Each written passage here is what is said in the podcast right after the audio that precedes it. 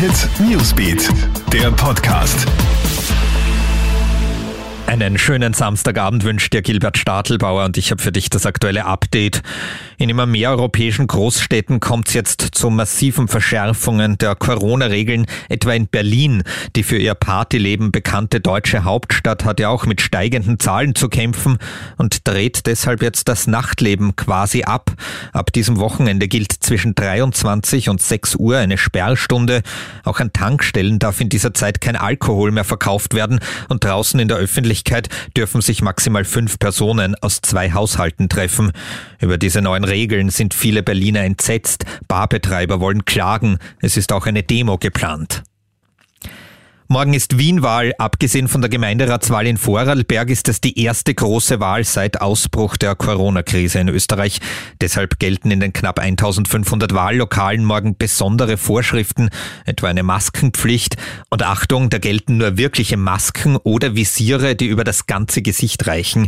Wer mit Maske kommt, muss zwecks Identitätsfeststellung hinter einen Plexiglas-Paravent treten und dort kurz seine Maske abnehmen.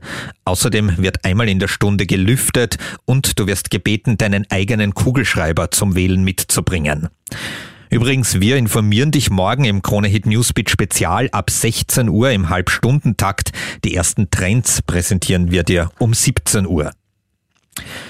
Einen gewaltigen Erdrutsch hat sie in Ebenfurt bei Wiener Neustadt gegeben. Teile eines Vorgartens sind mitgerissen worden. Das dazugehörige Haus ist zum Glück unbeschädigt geblieben. Es wurde auch niemand verletzt. Eine Böschung ist aber samt Betonwand in die Fischer gestürzt. Und über einen kuriosen Polizeieinsatz am Neusiedlersee berichtet Krone.at.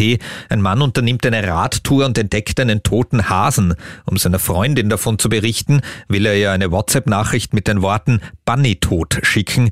Die Autokorrektur macht daraus aber Baby-Tot. Die Frau gerät in Panik und ruft die Polizei. Diese findet den Radfahrer und so klärt sich das Missverständnis dann auf.